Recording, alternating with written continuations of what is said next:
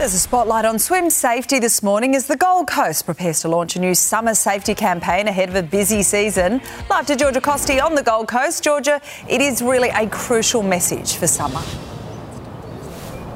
It is a crucial message, Sally, and it comes at a really busy time for us here on the Gold Coast. We do have extra lifeguards rostered on, and they will be extending their patrolling hours, but they do need swimmers to take safety into their own hands as well.